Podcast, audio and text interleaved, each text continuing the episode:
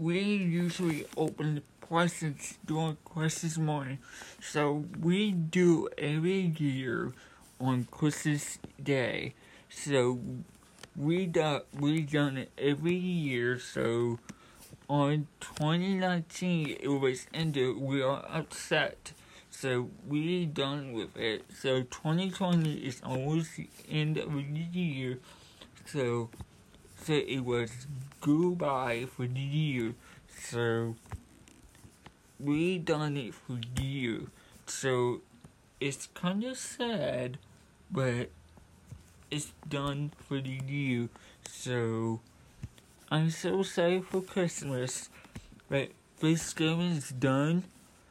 My birthday is almost done on 12th, but it's not till next year. So, yep, I'm done with it the year. So, goodbye.